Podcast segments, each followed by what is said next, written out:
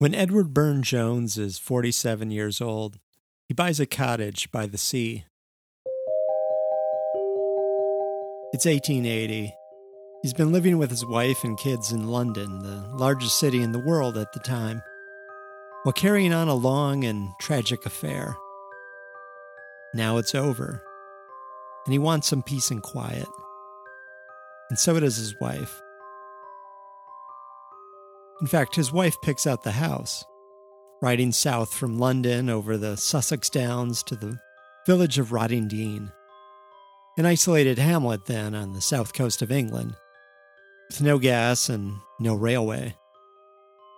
She sees the grey garden walls and the massive windmill on the hill, its sails turning slowly in the sun.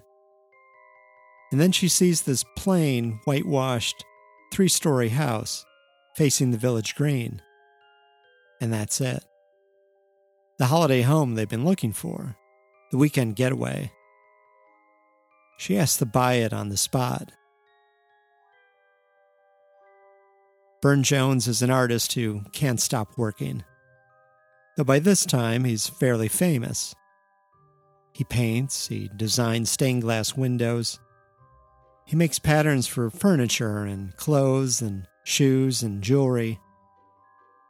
It's only in the country where no one cares who he is that he begins to slow down and focus. He spends as many weekends there as he can. Eventually, he buys the house next door, too. So there's even fewer people around. And in this house, he turns the old kitchen into a private tavern with a fireplace and a long black oak table and a settle, a kind of wooden bench, where he and a few friends can drink and smoke and throw dice. He calls it the Merry Mermaid. Burne Jones had drawn a few mermaids before moving to the sea, and now he seems to be conjuring them from the waves in surprising numbers. Entire mer families with mer mothers and mer babies, deadly mermaids, gorgeous mermaids, like the one catching fish in the painting called A Sea Nymph at the Minneapolis Institute of Art. Here at the edge of civilization, Burne Jones appears to observe them like a naturalist of the unknown like the inscription he writes on the back of a painting of a mer family going about its mer business. Quote, study from nature off Rottingdean.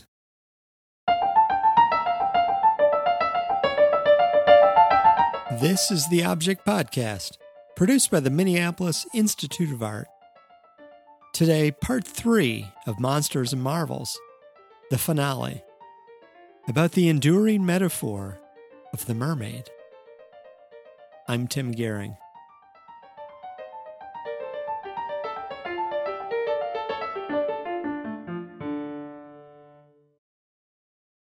For the first nine months of our lives, we exist in something like seawater, swimming around in the tiny ocean of our mothers. And then we become landlubbers most of us will never spend more than a few hours bobbing around the surface of what mostly covers the Earth. It's actually hard to overstate how much we don't know about the ocean, and for how long we haven't known it. For most of human history, we've only known the ocean from what we've pulled off the top or from what it's left behind on our beaches and boats. We've had no way to explore its depths until the last 90 years.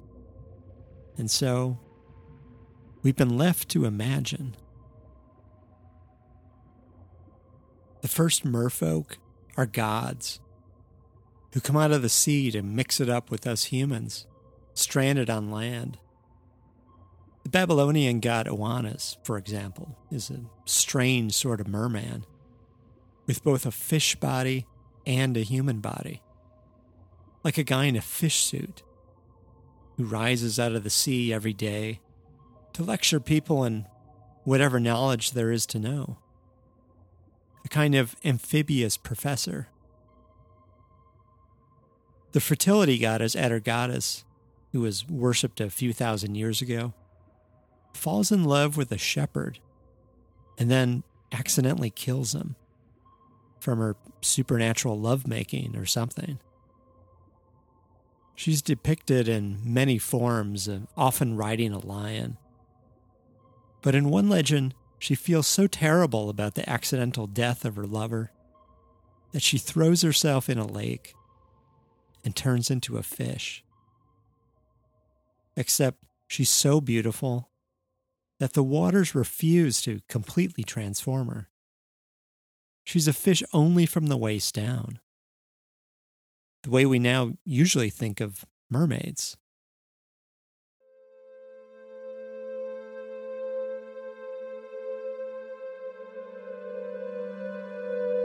Sarah Peverley is a professor of English at the University of Liverpool and a BBC New Generation thinker. She's writing a cultural history of mermaids. And she says that mermaids emerge as this kind of liminal creature quote, caught between two worlds, the land and the sea. The world we know and the world we don't know.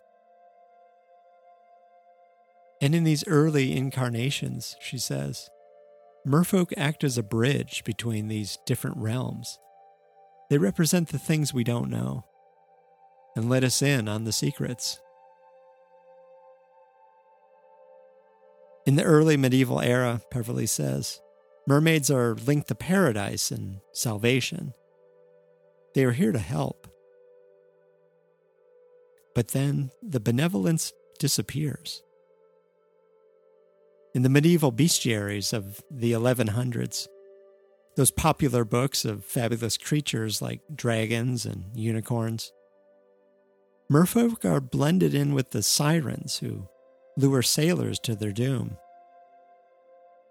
Human from the navel up, a fish from the navel down, and dangerous from head to tail. By the late Middle Ages, mermaids are often shown with a mirror and comb, a symbol of self reflection and duality, Peverley says, but also vanity and lust.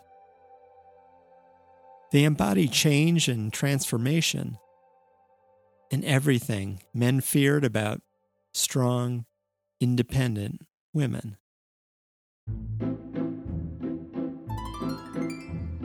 Edward Burne Jones grows up as far from the sea as you can get in the UK. In Birmingham, England, the heart of the Industrial Revolution. And when he gets to Exeter College at Oxford, he and some other students from home fall in together. They call themselves the Birmingham Set. One of these friends is William Morris, who goes on to become the most famous English designer of the 1800s, a founder of the arts and crafts movement. Though he's not, in fact, from Birmingham at all. He's grown up rich with a pony and a miniature suit of real armor playing out his medieval fantasies. But he's come to loathe the Industrial Revolution and what it's doing to places like Birmingham, at least as much as Burne Jones.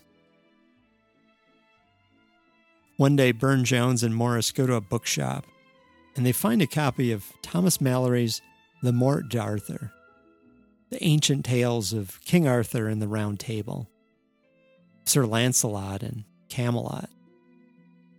Neither of them can afford the book on their own, so they buy it together and have joint custody.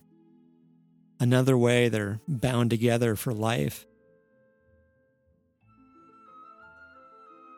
They become obsessed with the Middle Ages. They visit Gothic cathedrals together and read poetry about knights and damsels in distress. And they launch a magazine to chronicle their obsessions for the medieval curious, creating a subculture around a simpler, more enchanted time.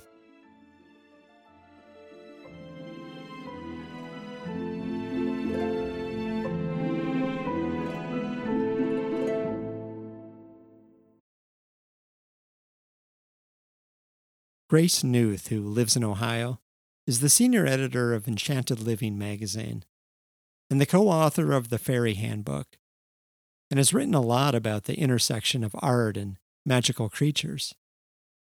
And she says that if Burne Jones and Morris were alive today, quote, they'd be playing Dungeons and Dragons. They're true believers, she says. And eventually they fall in with the older artists who called themselves the Pre Raphaelite Brotherhood, the rebels who first revived the medieval era in the 1850s with clean lines and classical themes. The artist is craftsman of the bold and beautiful. But Burne Jones and Morris carry on with it, Nuth says, long after the original Pre Raphaelites had mostly moved on. By the 1880s, Burne Jones has been painting Arthurian legends and fairy tales, noble knights and sleeping beauties for nearly 30 years when the mermaids begin to surface.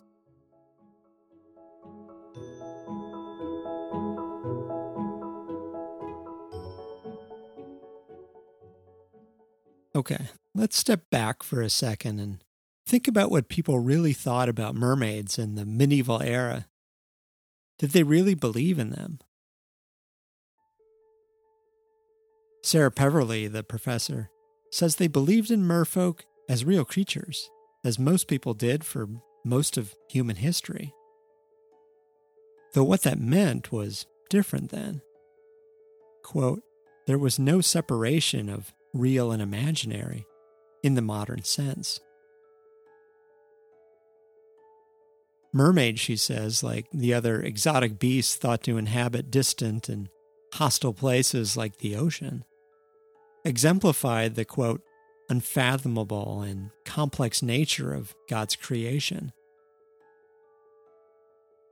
To think of creatures with the head of a human and the tail of a fish was to understand just a little bit how incredible God's plan was and how unknowable.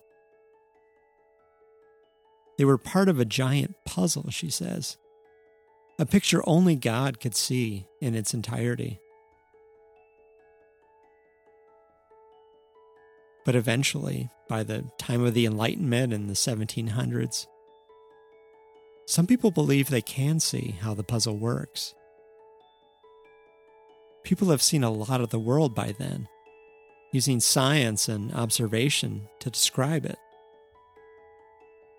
And what they haven't seen are unicorns or dragons or mermaids. By the time that Edward Burne Jones comes along, in the Victorian era, the fabulous beasts that inhabited the boundless medieval imagination have long since shuffled off into the realms of fantasy and fiction for most Western Europeans mermaids have become free agents. And because they no longer mean what they used to mean, they could mean anything.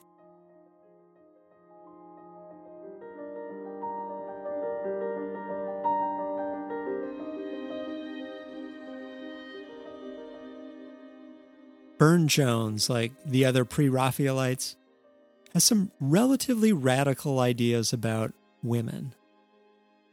This is the Victorian era, right? When women are expected to wear corsets and keep their hair up and be the perfect wife and mother, to be demure. But the pre Raphaelites say, forget all that. Ditch the corset, let your hair down. They want to explore transformative emotions, Peverley says and the sensuality of free flowing hair and loosely draped clothing, if any. And so the models they find are down with this in real life, trading the corset for tunics and letting their hair down. Grace Nuth says the pre Raphaelites and the women they brought into the movement were, quote, the hippies of their time, rebels in their personal lives, rebels in how they dressed, rebels in how they dressed their homes. Instead of the overstuffed Victorian style, they chose the freedom of the simple life. Only it wasn't always so simple.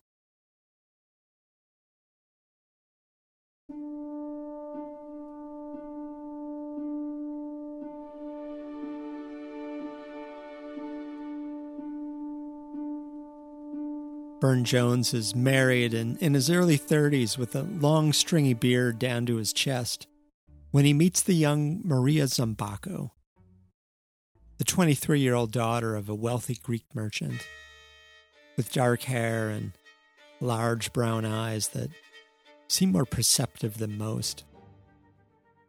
Zambacco's mother hires Burne Jones to paint Maria as part of the classical duo Cupid and Psyche and they fall in love. The pre Raphaelites had become notorious for their affairs with models, right? And now Burne Jones is in the thick of it. His wife becomes closer with William Morris, whose own wife is having an affair with Dante Gabriel Rossetti, one of the founders of the Brotherhood. The affairs go on for years. Finally, in 1869, Zambacco brings Burne Jones to the banks of the Regent's Canal, in the Little Venice section of West London. She's brought a vial or two of laudanum, a kind of opium, with the idea that she and Burne Jones will commit suicide together, there by the water. Burne Jones is taken aback. And when Zambacco threatens to drown herself, he tackles her. The commotion draws out the neighbors, including the poets Robert and Elizabeth Browning, who reportedly call the police. Burne Jones seems mortified, alarmed that things have gotten so out of control. And then he faints. And yet, it's not the end of the affair. It goes on for years more until they pull away and Burne Jones is left to reconcile the forces he's been playing with. Nuth says that Burne Jones, by the 1870s, has seen this quote gamut of womanhood. Woman as mother, woman as delicate creature, woman as strong as out of control, chaotic, emotional being. And then he begins to depict all of these different aspects in mermaids.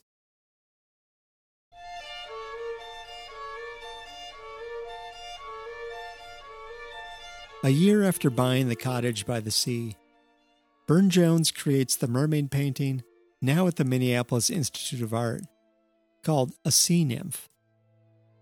It shows a mermaid rising out of the blue sea, gorgeous and naked her long red hair billowing in the breeze. She's hoisting some large silver fish, like dumbbells. Grace Nuth says she looks like a warrior, tough enough to fish with her bare hands. Sarah Peverley says this, quote, stunning denizen of the deep could be friend or foe. It's not entirely clear what she's up to with those fish. Are they her pets? Or are they for lunch? The following year, in 1882, Burne Jones paints a mother mermaid tenderly holding her merchild. And then, around 1887, he creates an enormous watercolor, six feet high, called The Depths of the Sea. He borrows a large glass tank from a friend and fills it with greenish water so he can capture the murky, mysterious effects of light underwater.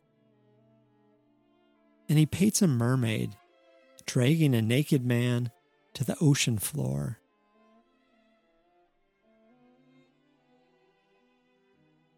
A few years before, he seemed to settle on the idea that women were not to be taken lightly. A woman at her best, he told a studio assistant, self denying and devoted, is pathetic and lovely beyond words. But once she gets the upper hand and flaunts, she's the devil.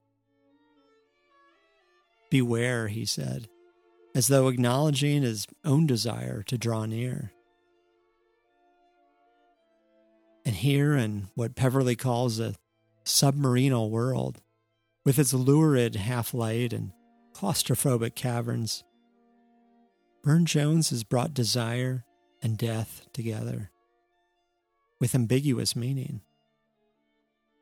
The mermaid, Peverley says, has a powerful agency of her own the ability to best a man. But to what end? It's not clear. Burne Jones's wife has said that the mermaid in this painting was model on their mercurial friend Laura Lyttelton, whom they called the Siren, as she beguiled all she met with her charm and her beauty.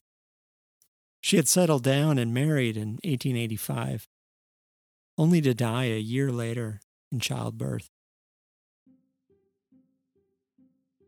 But as Peverley tells me, quote, there is no titillation here, just a trail of bubbles as the last breath of human life effervesces to the surface. Nuth points out that there are two versions of the painting. And in the first, the mermaid has a more kindly, cherubic expression, as though the man was perhaps already dead. And now the mermaid is simply bringing him to his eternal grave.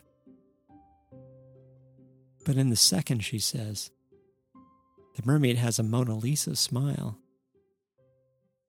as though anything were possible.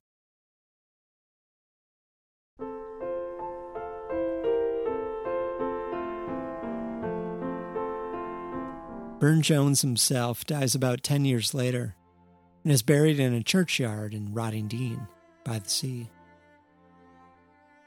There are more mermaids, of course, painted and drawn by other artists, right through the golden age of illustration in the early 1900s. But then, with World War I, everything changes.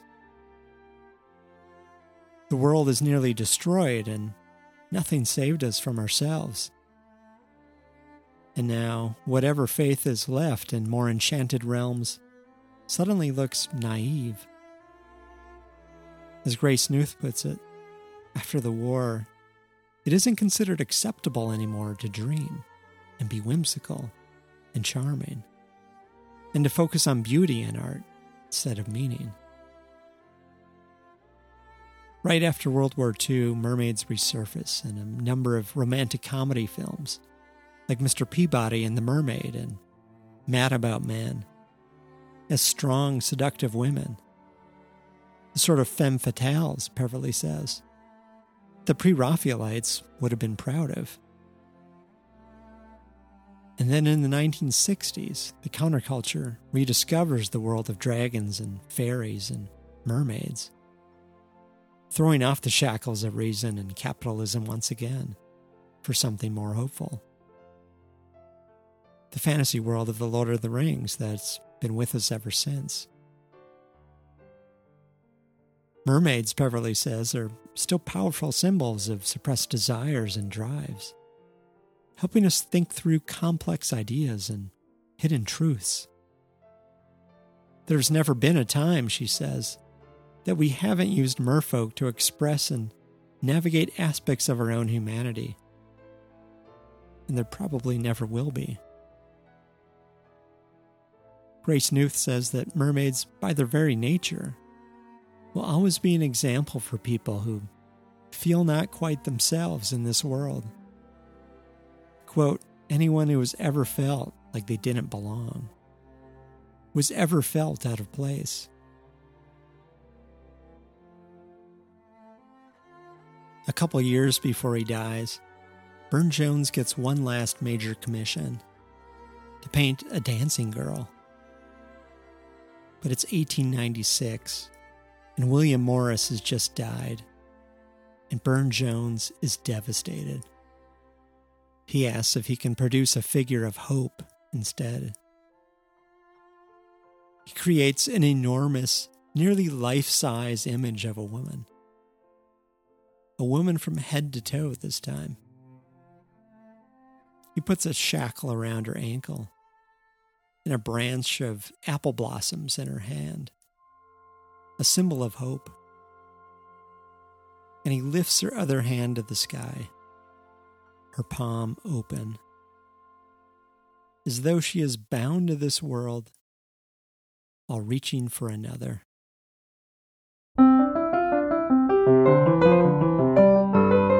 This has been the Object Podcast, produced by the Minneapolis Institute of Art. I'm Tim Gihring.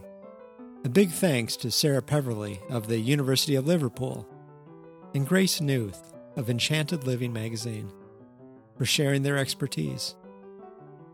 You can now listen to the podcast on Amazon Music or ask Alexa to play the Object Podcast. Have a great holiday season. We'll be back in the new year with new episodes and thanks very much for listening.